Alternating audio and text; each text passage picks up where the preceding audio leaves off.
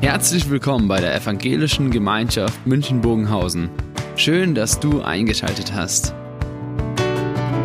Unser tiefes Anliegen ist, dass die folgende Predigt dich in deiner Situation anspricht, dir eine neue Blickrichtung aus der Bibel schenkt und dass du Gott ganz persönlich begegnest.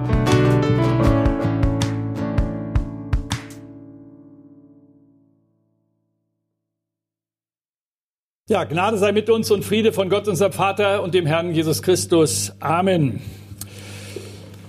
Liebe Gemeinde, liebe Münchner, ich bin. Boah, ja, wenn es ein bisschen höher ist. Schön, wenn die Frau für einen fürsorgt. Danke.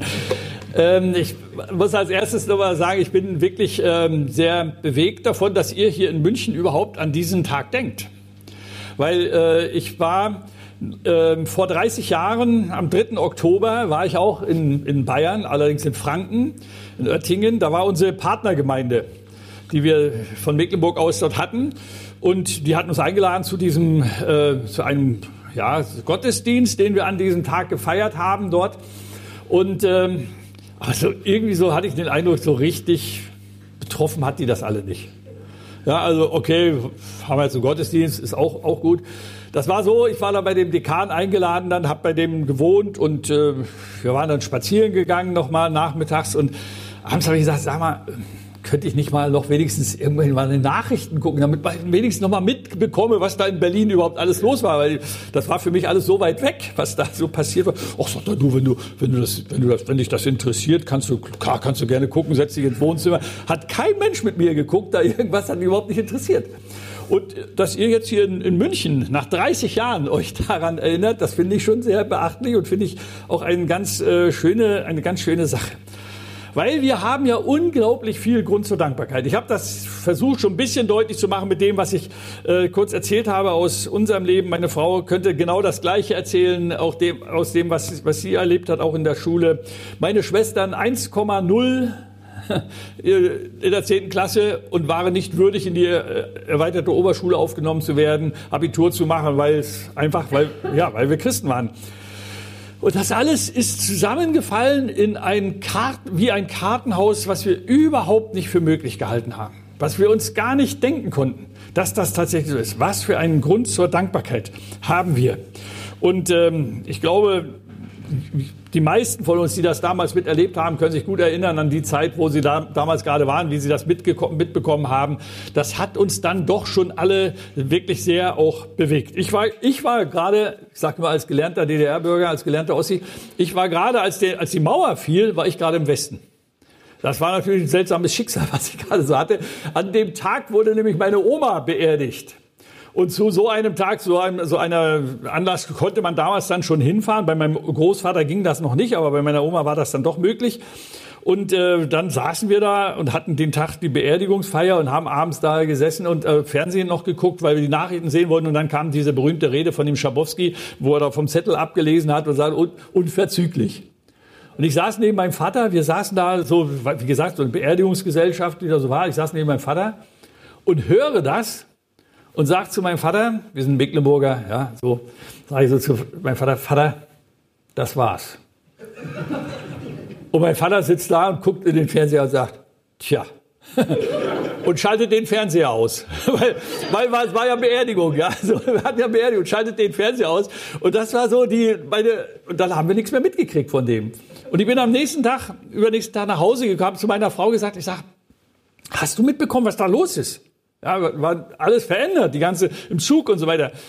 Und dann äh, haben wir noch ein bisschen erzählt und, und dann sage ich so, aber lass uns eins nicht, eins wirklich in Erinnerung behalten. Ich sag dir das jetzt schon, weil ich kam, wie gesagt, gerade aus dem Westen. Ich sag dir das jetzt schon. Es wird nicht lange dauern, dann werden aus den unzufriedenen DDR-Bürgern unzufriedene Bundesbürger werden. Es wird nicht lange dauern. Sagt, wieso? Wie kommst du denn da drauf? Ich sage, ja, weil die alle im Westen auch alle nicht glücklich sind und auch alle nicht dankbar sind. Und das war für mich so wichtig, dass wir das einfach nochmal deutlich machen, dass wir sagen, ja, wir haben so viel Grund zur Dankbarkeit. So viel Grund zur Dankbarkeit. Und ich habe einen Bibeltext herausgesucht aus 2. Äh, Mose 15. Das ist der Lobgesang von Mose und Mirjam gleich nach dem Durchzug durch das, äh, Tote, durch das Rote Meer. Und da heißt es, damals sangen Mose und die Israeliten dies Lied dem Herrn und sprachen, ich will dem Herrn singen, denn er ist hoch erhaben. Ross und Reiter hat ans Meer gestürzt. Der Herr ist meine Stärke und mein Lobgesang und ist mein Heil. Das ist mein Gott. Ich will ihn preisen. Er ist meines Vaters Gott. Ich will ihn erheben. Dreimal kommt in diesem Bibeltext das Wort vor, ich will. Ich will daran festhalten. Ich will mich da nicht von abbringen lassen. Und ich glaube, dass das etwas ist, was wir uns immer wieder neu sagen müssen. Und ich habe das so in drei verschiedene Teile äh, zusammengefasst, was ich heute gerne dazu nochmal sagen möchte. Ja, die Israeliten haben etwas ganz Großartiges erlebt. Durchzug durch das Rote Meer. Wer hätte sich das vorstellen können? Nun gebe ich zu, dass der Mauerfall kein Durchzug durchs Rote Meer war. Und die deutsche Einheit kam dann fast, möchte man sagen, fast so ein bisschen zwangsläufig. Trotzdem unglaublich viel zu danken. Aber was ist passiert? Dass wir das so selten hören in unserer Gesellschaft. Wenn wir die Talkshows anmachen, wenn wir auch zu 30, Tage, 30 ähm, Jahre deutsche Einheit uns diese ganzen Feiern angeguckt haben, meine Frau und ich, wir hatten, ich hatte eigentlich ähm, einen, einen Festvortrag zu halten zum 30, am 30. Äh, Jahrestag, aber der ist wegen Corona ausgefallen. Und jetzt konnten wir da nicht hin. Und einmal hatten wir Zeit. Dann haben wir gesagt, komm, wir fahren nach Potsdam. Wir wollen das miterleben, wenn deutsche Einheit gefeiert wird. Und da sind wir dahin und haben das, haben das miterlebt, weil wir einfach gesagt haben, ja, das ist so ein, so ein Grund, tatsächlich dafür dankbar zu sein. Und damals auf der Mauer, ich äh, weiß nicht, ob sich mancher noch dran erinnert, manchmal kommt das in Rückblicken nochmal so vor, da saß ein, alt, ein einzelner Trompeter auf der Mauer mit der Trompete und hat geblasen, nun danket alle Gott. Wo ist das geblieben? Nun danket alle Gott. Deutschland singt war jetzt bei dieser Aktion so eine ganz wunderbare Sache. Ich sage, fand das eine, eine großartige Geschichte, dass wir das tatsächlich mal machen. Aber auch in, in Potsdam, wo wir da so da, dabei waren, das miterlebt haben, so, ja, man hat es zur Kenntnis genommen, aber so, so ein Wider hat das gar nicht unbedingt äh, hervorgerufen. Also, lasst uns das darüber nachdenken, über Gott sei Dank, Dankbarkeit. Und das Erste, was ich gerne sagen möchte, ist, dass Dankbarkeit beginnt mit dem Erinnern an gestern. Und da sind es drei Richtungen, in die Erinnern eigentlich gehen soll. Das Erste, was, was ich gerne sagen möchte, ähm, erinnern heißt nicht vergessen, was war. Nicht vergessen, was war. Der Exodus Israels steht für einen, Aus, äh, für einen Auszug aus der Knechtschaft. Das war richtig harte Sklaverei. Das kann man sich nicht so ein bisschen leicht reden. Und bei den Negro Spirituals ist das ja immer wieder vorgekommen. Let my people go. Ja, wenn wir das so singen. Ja, das war auch unser Wunsch. Was haben wir uns die Freiheit gewünscht? Wieder sagen zu können, was man will oder werden zu können, was man will, oder hinfahren zu können, wo man will. Nicht vergessen, was gestern war. Das dürfen wir doch nicht, dürfen wir doch nicht machen. Und wie groß war die Freude, als die ersten Trabis dann in den Westen einbogen und äh, dann äh, empfangen wurden. Für mich war das eine, fast möchte ich sagen, eine völlige Überraschung. Weil ich war paar Monate vorher oder ein halbes Jahr vorher vielleicht war ich auch wieder bei so einer Familienfeier, war ich im Westen gewesen und da hatte ich mit, mit Studenten mich unterhalten in Bochum, also wie, zugegeben ziemlich weit im, ziemlich weit im Westen. Und ähm, da habe ich mit, mit den äh, jungen Leuten da unterhalten und haben die so gesagt, für uns hört Deutschland in Helmstedt auf. Ich sage, hä, wie? Ja, für uns hört Deutschland Herleshausen, Helmstedt, egal wo, wo man das jetzt nimmt, da ist das zu Ende. Weil dahinter, das ist nicht mehr Deutschland. Ich sage, ja, was sind wir denn? Sind wir Polen? Sind wir Russen? Oder für was haltet ihr? Ja, sagt du, äh, ganz ehrlich, das weiß ich auch nicht so ganz genau, aber, aber Deutschland ist das nicht. Weil das ist alles so anders wie das, was wir kennen und was bei uns so ist. Ich sage, spinnt ihr? Ich sag, und ich war richtig erschüttert, als ich nach Hause kam, habe ich gesagt, wenn das die allgemeine Meinung ist, dann haben die Kommunisten das erreicht, was sie wollen, nämlich Deutschland zu teilen. Ich war wirklich erschüttert. Und als dann die, die Trabis so äh, euphorisch empfangen wurden, als man mit einem Mal Jubelgesänge hatte in, in Westberlin und überall, wo das, wo das dann war, da habe ich gedacht, meine Güte, toll, wunderbar, was da, was da gerade passiert. Wir dürfen nicht vergessen, was war. Und man fragt sich natürlich, was ist denn da passiert? Wie schnell haben wir es denn vergessen? Bis heute hin, bis in die Politik rein. Manche fordern ja sogar schon eine Wende 2.0. Als wenn die erste irgendwo stecken geblieben wäre. Und dann fangen sie an und erzählen alles, was alles nicht gelungen ist. Ist doch Quatsch. Nicht vergessen, was war. Da muss man doch gucken, wo, woher sind wir dann eigentlich gekommen? In Israel war damals, war es damals nicht anders. In gleichen Kapiteln, Vers 22 bis 24, heißt es direkt nach diesem Lob, Lobgesang, also sie haben gerade Gott gelobt, sie haben das alles überhaupt noch ganz klar in Erinnerung. Dann heißt es weiter, sie zogen durch zur Wüste Schuhe. Sie wanderten drei Tage in der Wüste und fanden kein Wasser. Drei Tage. Da murrte das Volk wieder Mose und sprach, was sollen wir trinken? Liebe Geschwister, das Murren gehört zu unserer Geschichte auch mit dazu. Dürfen wir nicht vergessen. Das Gejammer, das Murren. Bei Israel hat es drei Tage gedauert, bei uns waren es ein paar, paar Wochen und dann ging es los. Dann wurde geklagt, dann wurde gejammert. Da hat man sich überhaupt nicht mehr erinnert, was da alles war. Ich erinnere mich an ein Gespräch, als ich aus dem Westen mal zurückkam, wie gesagt, Verwandtenbesuch. Und dann war, saßen wir so bei uns am Küchentisch im, im Dorf. Einer meiner Kirchenältesten, der kam da so hin und da sagte ja, erzähl doch mal. Habe ich ein bisschen erzählt. Dann sagt er zu mir, weißt du, ich möchte eigentlich, ich will das gar nicht alles irgendwie haben. Brauche ich alles gar nicht. Aber wenigstens nur einmal dahin und mir das einmal angucken. Das würde ich so gerne mal machen. Es war ganz schnell vergessen. Mit einmal hin, einmal angucken, war es nicht mehr getan. Da ging das Murren los. Auch das gehört zu unserer Geschichte. Dazu kommt ein zweiter Gedanke. Und auch das muss man, wenn man das nicht will, dass man das vergessen will, muss man sich, ähm, muss man auch, darf man auch nicht verklären, was war. Das ist ja auch schnell passiert.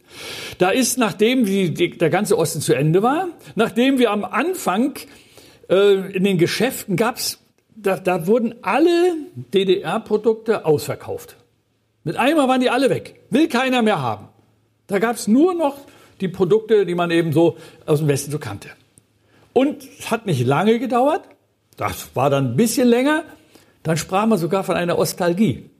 Da kamen die ganzen Dinge wieder mit heim, wurden vorgeführt, da wurde, was weiß ich, Arta vorgeholt und der Trappi wurde wieder gelobt und so weiter. Völliger Blödsinn. Aber da wurden die Dinge verklärt. Mit einem Mal hat man sich erinnert an die Feiern der Brigaden, wie das so war, wie das so eine Solidargemeinschaft gab. Und alles andere wurde vergessen, wurde ausgeblendet, wurde nicht mehr drüber nachgedacht. Die Israeliten sprachen ja, ist ja buchstäblich geworden, sprichwörtlich geworden, die sprachen ja bald schon von den Fleischtöpfen Ägyptens. Alles vergessen. Also die Suppe, die die Israeliten da zu essen bekommen haben, die hat nicht mal neben Fleisch gestanden. Geschweige denn, was das war drin war. Und bei uns war das doch nicht anders. Nicht verklären, was war. Das gehört auch mit dazu, wenn man es nicht vergessen, vergessen soll. Da, dass man mit einem Mal die Vergangenheit vorholt und denkt, früher war alles viel besser. Damals in der DDR. Und das Dritte, und auch das möchte ich hier wirklich ganz bewusst sagen, was das heißt, sich erinnern ähm, an gestern, das bedeutet auch Gottes, an Gottes Geschichte sich erinnern, die in diesen 40 Jahren sich ereignet hat. Auch das wollen wir nicht vergessen. Es war doch nicht einfach nur Wüstenwanderung, was wir in der DDR erlebt haben, sondern es war auch eine Geschichte von Gotteserfahrung. Also diese, diese, äh, dieses Erinnerung äh, mit, mit, meinem, mit dem Gespräch mit meinem Direktor da, die hätte ich im Westen nicht gehabt. Hätte ich, hätte ich nicht gehabt. Es war eine Gottesgeschichte. Gott hat sich uns gezeigt. Gott hat doch etwas mit uns durch, ist doch mit uns durchgegangen. Oder wenn ich an die, äh, an meine zweite Stelle denke, an der, der ich ja länger gearbeitet habe, das war in Bad Blankenburg im evangelischen Allianzhaus, war ich 18 Jahre lang vor und vorher schon immer bei der Konferenz mit dabei. Wir hatten richtig große Konferenzen. Die waren teilweise doppelt so groß als heute. Ja, das war auch in der DDR. Da ist man zusammengekommen. Da hat man gefragt, nach Gott gefragt. So gestaltet Erinnern, ein so gestaltetes Erinnern beginnt mit der Dankbarkeit. Allerdings, Dankbarkeit kommt nicht von selbst. Unsere Lebenseinstellung zu dieser gefallenen Welt legt uns das Murren sehr viel näher. Weiß nicht, wie das hier in München ist. Kann sein, dass alles anders ist, aber bei uns im Mutterhaus haben wir das genauso. Egal wo, egal wo wir sind. Da, da, ja, man sieht viel schneller, worüber man klagen kann. Und was allerdings nicht so gut ist, oder das Glas ist meistens eher halb leer als halb voll. Das gehört einfach mit zu uns dazu. Und deshalb sind solche Jahrestage, solche Jubiläen wirklich wichtig. Deshalb bin ich auch gerne hierher gekommen, weil ich finde, das ist etwas ganz Wichtiges, dass wir uns tatsächlich sagen, wir wollen dankbar sein. Wir wollen uns erinnern. Wir wollen nicht vergessen, sondern wollen Gott hineinstellen und mit ihnen hineinnehmen in das, was, was uns heute bewegt. Und dann kommt ein zweites dazu. Also nicht vergessen, was gestern war. Dankbarkeit ist dann ein Auftrag für heute. Ein Auftrag für heute. Und auch da möchte ich gerne zwei Aufträge hineinbringen. Der erste Auftrag, den ich wirklich euch gerne mitgeben möchte. Der erste Auftrag ist das Murren vermeiden. Das Murren vermeiden. Ja, wir können es nicht verhindern, dass das immer wieder mal in unser Leben hineinkommt, aber wir können was dagegen tun, dass es Besitz von uns ergreift, dass es uns sozusagen bestimmt. Murren vermeiden ist etwas ganz wichtig. Die Wirklichkeit war ja auch damals schon kompliziert. Und die Israeliten wussten auch, dass das Jammern nicht weiterhilft. Ja, das wissen wir ja auch. Murren verändert ja überhaupt nichts an der Situation. Aber die Situation war kompliziert. Die Festfreude hat nicht lange vorgehalten. Es gab dauernd neue Probleme und ständig hat das Volk gemurrt. Irgendwas war immer nicht gut genug.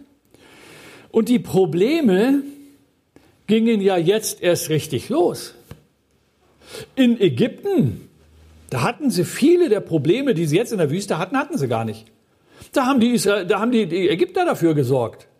Die haben ihnen nämlich genau gesagt, was sie machen sollten, morgens, mittags und abends und vielleicht willst du zu essen kriegen und, und so weiter. Dafür haben die alles gesorgt. Da brauchten die sich überhaupt keinen Kopf zu machen. Aber das, was jetzt in der, in der Wüste losging, das war schwierig. Da mussten sie richtig was arbeiten. Da mussten sie richtig gucken, wie, damit, wie sie damit klarkommen. Das war ja bei uns auch nicht, auch nicht anders.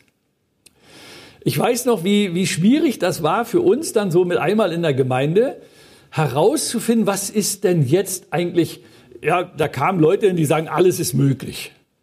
Ja, okay, alles ist möglich, aber ich schaffe ja gar nicht alles. Ich kann ja gar nicht alles. Ich kann auch gar nicht alles bezahlen. Was ist jetzt in einmal? Und mit einmal wurde das richtig anstrengend. Ich sage euch mal ein Beispiel. In solcher Multi-Optionsgesellschaft, ja. Ich habe einen Trabi bestellt, als ich 18 Jahre alt war.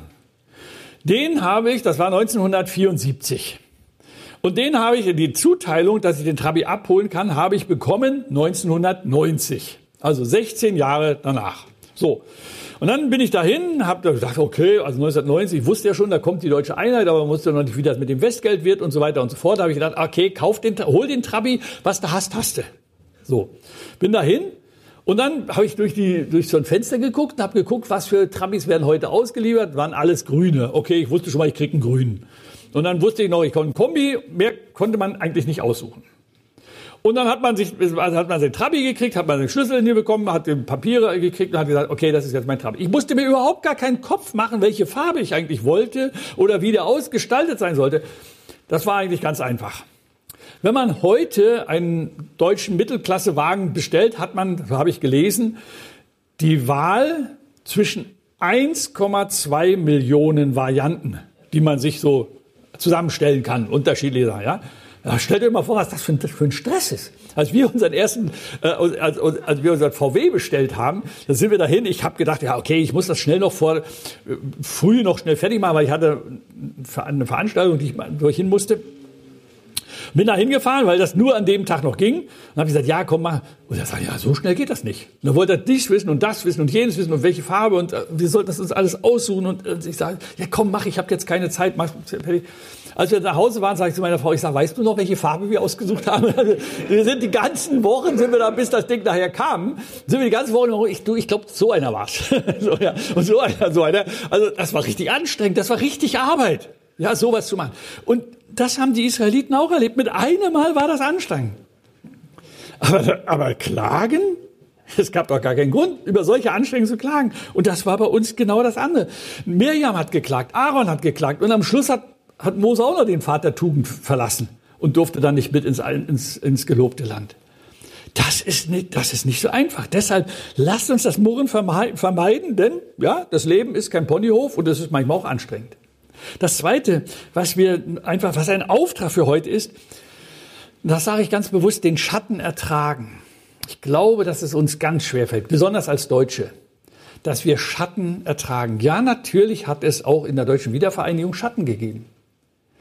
Da ist nicht alles glatt gelaufen. Ich denke nur an das ganze, an die ganze, das ganze System der Treuhand. Ja, was wurde da alles geschrieben, was die Treuhand alles falsch gemacht hat und so weiter. Es stimmt ja, es war nicht wirklich alles gut. Da waren, sind auch Fehler passiert. Da sind auch dumme Dinge gelaufen. Da haben sich auch manche richtig dran be bereichert. Kann man nicht bestreiten. Ist so. Das sind Schatten, die auf diesem ganzen, auf diesem ganzen Prozess da lagen. Aber Schatten gehören zu unserem Leben dazu. Wo kein Licht ist, da ist auch kein Schatten. Aber da, wo Licht mit reinkommt, gibt es auch Schatten. Das ist so. Und wir haben den Auftrag von Gott her, Schatten zu ertragen und trotzdem dankbar zu bleiben. Mal zu sagen, nee, es ist nicht alles gut. Ich weiß nicht, ob das hier auch so üblich ist. Ich werde immer wieder mal so gefragt, wenn ich so Leute treffe und, und kommen, und alles gut? Und dann sage ich immer so, nicht alles, aber manch, aber vieles. Nicht alles. Klar, bei mir ist jedenfalls nicht alles gut. Aber wir haben auch gar keinen Anspruch darauf. Aber wir tun immer so, als hätten wir einen Anspruch, dass uns immer und alles und immer glatt geht und wir immer nur, so hieß es in einem alten, unserer alten Pietistengesänge, wir auf sonnigen Höhen dahin laufen. Nee, ist es nicht. Es gibt in unserem Leben Schatten. Und wenn wir in der Dankbarkeit leben wollen, und das sagen wir, dann müssen wir auch Schatten ertragen. Wir haben nicht den Anspruch, dass alles immer glatt geht. Das gehört auch mit dazu. Und deshalb jetzt noch ein drittes. Also sind so zwei Aufträge, die ich mitgeben wollte. Das Murren vermeiden und Schatten ertragen und damit in gewisser Weise auch mal gelassen umzugehen. Ich glaube, wenn wir so ein bisschen mehr Gelassenheit gewinnen würden, könnten wir vieles besser ertragen als dass wir meinen, es müsste alles immer so gut sein. Und jetzt ein drittes für den Blick auf die Dankbarkeit. Dankbarkeit gibt Hoffnung für morgen. Ist also ein Auftrag für heute. Ja, das gestern nicht vergessen, Auftrag für heute. Und es gibt Hoffnung für morgen. Hoffnung für morgen. Wir Christen sind aufgerufen, Evangelium zu verkünden. Wir haben eine gute Botschaft. Wir haben dieser Welt etwas zu sagen. Einer Welt, die so ist, wie sie ist. Und ich glaube auch, dass wir auch heute in der jetzigen Zeit, in der jetzigen Welt, dass wir Auftrag haben, Evangelium zu verkünden. Solche Gottesdienste abzuhalten. Deswegen haben wir ja auch immer so ein bisschen darauf gewartet. Wann geht das, wann können wir wieder, ja, und haben ganz viele tolle Ideen übers Internet und so weiter, Dinge dann weiterzugeben, Gottesdienste zu verbreiten. Ja, das ist unser Auftrag, Hoffnung zu wecken. Schmerzhaftes liegt immer hinter uns. Und immer auch vor uns. Machen wir uns nichts vor. Unser Leben wird nicht immer besser. Oh, ich bin jetzt langsam so ins Alter gekommen, wo es hier kracht und dort bellt und wenn man morgens aufsteht und nichts wehtut, dann denkt man, man ist tot, ja. So. Und äh, in das Alter kommt man jetzt so, da, da, da kann man nur sich immer wieder jeden Morgen sagen, warte ab, es wird noch schlimmer. Ja? Also ich hab, bin im Diakonissenmutterhaus, unser Altersdurchschnitt ist 80 Jahre bei unseren Schwestern. Und das ist, das ist richtig schwer. Auch als Schwester, als Diakonisse, die ihr ganzes Leben lang Gott gedient hat, wird das Alter nicht leichter. Alt werden ist nichts für Feiglinge. Also das wird nicht einfach immer sie sagen, aber wir haben eine Hoffnung. Wir haben eine Botschaft. Wir haben etwas, wo, mit dem wir hineingehen können, weitergehen können. Es liegt immer auch Schmerzhaftes vor. Man nennt das Ganze dann Leben. So ist das. Wenn man tot ist, dann tut auch nichts mehr weh. Aber glücklicherweise gehören wir zu den Lebenden. Und deshalb tut auch hier und da immer mal was weh. Ist so. Das ist das Ganze. Gott sei Dank ist uns das erhalten und sind wir noch nicht bei den Toten. Hoffnung heißt die Zukunft erkennen. Und die Zukunft ist Gottes Land. Egal in welche Richtung wir da denken ich denke so, manchmal was haben, was, was wird manchmal alles so durch die, durch das Dorf gejagt? Also auch durch die fromme Welt gejagt. Also auf der einen Seite gibt es die Islam, das, die ganze Islamgeschichte, da müssen wir Angst davor haben, ja, dass, die, dass, dass die Islamisierung unserer Gesellschaft da ist. Ja, kann einem Sorge machen, aber Moment mal, unsere Hoffnung ist doch wohl eine andere. Und dann kommen die Klimaforscher und dann sagen sie, die Welt, die wird irgendwann hier alle zugrunde gehen, wird alles immer wärmer und so weiter und so fort. Ja, sehen wir ja. Da hat sich vieles verändert. Aber unsere Hoffnung ist doch eine andere. Und jetzt ist Corona. Da merken wir mal einmal, was ist das jetzt alles? Es gibt gar kein anderes Thema mehr, was so irgendwo da ist. Und das haben wir. Aber unsere Hoffnung ist doch eine andere. Wir haben einen Gott, auf den wir zugehen. Und die Zukunft ist Gottes Land. Das war bei den Israeliten so. Stellen wir uns vor, wir könnten mit den Israeliten von damals reden. Also so ein Gespräch in der Wüste. Drei Tage, also angefangen haben zu murren, drei Tage, wo sie gerade jetzt so dieses Lied gesungen hatten.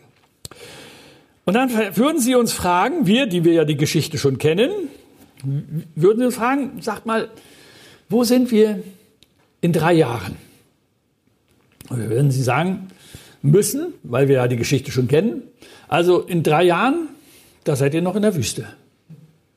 Ob die das so ermutigt hätte? Ob die das so gestärkt hätte? Ja, sie hätten vielleicht gefragt, naja, und wo, wo sind wir in 30 Jahren? Und dann müssten wir sagen, liebe Israeliten, in 30 Jahren gibt es auch immer noch keine blühenden Landschaften. Da seid ihr auch immer noch in der Wüste. Und ob sie das ermutigt hätte, oder ob sie nicht gleich von vornherein gesagt haben, dann brauchen wir ja gar nicht weiterlaufen, lass uns umkehren, lass uns zurückgehen nach, nach Ägypten. Hätten sie wahrscheinlich nicht gedacht. Aber wir müssten ihnen sagen, weil wir das ja erlebt haben, auch jetzt, gerade 30 Jahre danach, aber eins dürfen wir euch sagen, ihr seid auch dann noch mit Gott unterwegs. Keine Angst. Ihr kommt in das Land. Ihr werdet Segen erfahren. Und ihr werdet zum Segen für andere sein. Euer Volk wird zum Segen für die ganze Welt werden. Was für eine Perspektive. Und was würden Sie uns sagen für das 31. Jahr nach der deutschen Einheit? Sie würden uns wahrscheinlich sagen, Gott hat auch euch eine Zukunft gegeben. Gott gibt euch eine Perspektive, auch durch Corona-Zeit hindurch. Ihr Christen, ihr habt eine Botschaft. Ihr seid auf dem Weg in das gelobte Land, in das Land Gottes, in das Land einer Zukunft, einer Hoffnung. Es kommt nicht darauf an, genau die Zukunft zu kennen. Wir wissen ja nicht, wie lange das so dauern wird, dass wir hier so mit Abstand sitzen müssen und alle möglichen Einschränkungen haben. Wissen wir alles nicht. Ihr kennt, wir kennen die Zukunft nicht. Aber wir kennen den, der die Zukunft in seiner Hand hat. Den kennen wir. Mit dem sind wir unterwegs. Und das ist doch viel wichtiger, als genau zu wissen, wie es morgen oder übermorgen sein wird. Davon handelt dieses Lied. Ein wenig von den Erfahrungen der Israeliten. Ein wenig dürfen auch wir von unseren Erfahrungen weitergeben, von dem, was wir erlebt haben in 30 Jahren deutsche Einheit.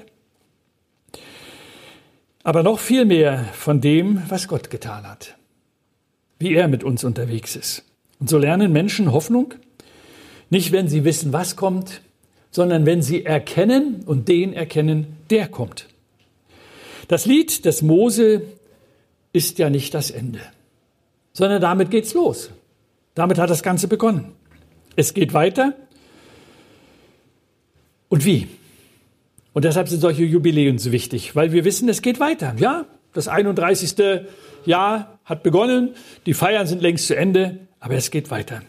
Und deshalb sind solche Feste so, so wichtig weil sie uns hineinführen, weil sie uns erinnern an die Dankbarkeit, die notwendig ist, weil sie uns erinnern an einen mutigen Aufbruch, an, eine, an ein Weitergehen im Vertrauen auf Gott und hoffentlich auf Dankbarkeit, wo wir zurückschauen dürfen, auch auf die Zeit, die wir selber erleben dürfen. Ob das jetzt in der Zeit der DDR war oder vielleicht in ein paar Jahren auf die Zeit mit Corona oder was auch immer es sein könnte, wir gehen mit ihm durch das Land, was er uns gibt.